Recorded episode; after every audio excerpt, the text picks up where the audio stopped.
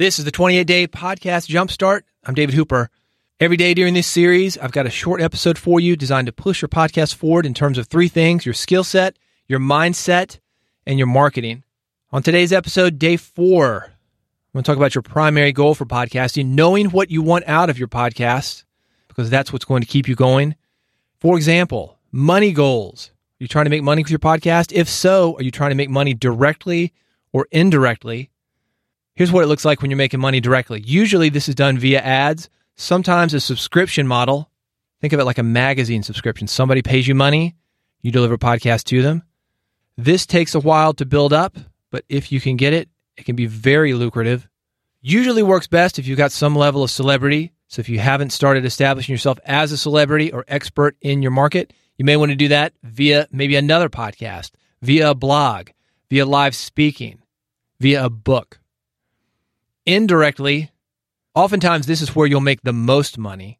For example, a podcast can promote your business, it can promote you if you are your business, such as an entertainer, a speaker, a comic, an actor, a musician. This method sells something outside of the podcast. Business promotion. This could be your primary goal for your podcast. Maybe your podcast is an outlet for you to attract your ideal customers. It's a way for customers to get to know you better through your philosophies, your stories, people you interview, and through knowing you better, they're more likely to do business with you. Personal promotion. You want to establish yourself as an expert in your industry. This is why I got into radio. I had a big music business conference. We worked 51 weeks out of the year to have a one week event. When that event would end, we'd start the following week working on those 51 weeks to have an event the next year. That's a lot of work.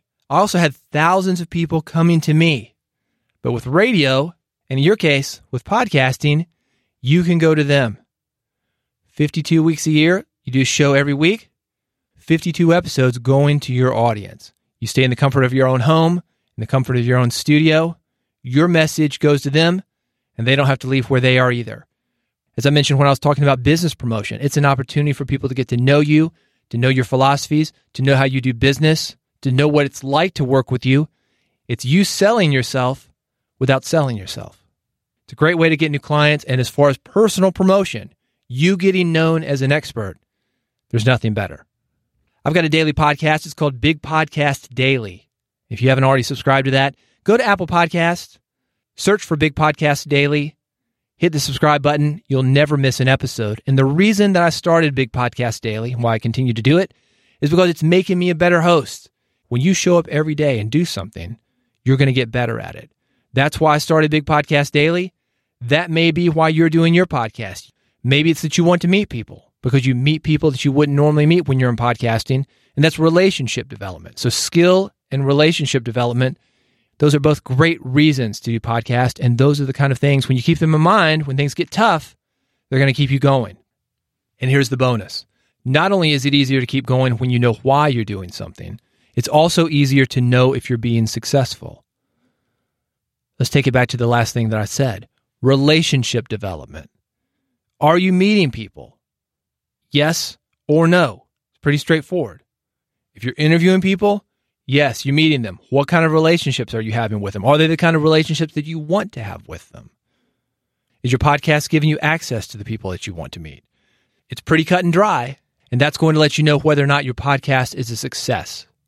Same for tech skills or hosting skills. Is your podcast allowing you to become a better host? When you listen to today's episode, is it better than the episode that you recorded six months ago? If it is, you're getting better. That's going to let you know to keep going. Your podcast and its success should not only be measured on the number of downloads that you're getting, on the number of subscribers that you're getting. Yes, that is a factor of success, but it's not the only one. And that's why I want you to get so clear on podcasting so early in the process. Know why you're here once you know that, it's easier to keep going. If you want more tips, tricks, and strategies, check out my daily podcast. It's the one that I started because I wanted to become a better host. It's called Big Podcast Daily. If you go to Apple Podcast, wherever you get your podcast, search for Big Podcast Daily, hit the subscribe button. You will never miss an episode.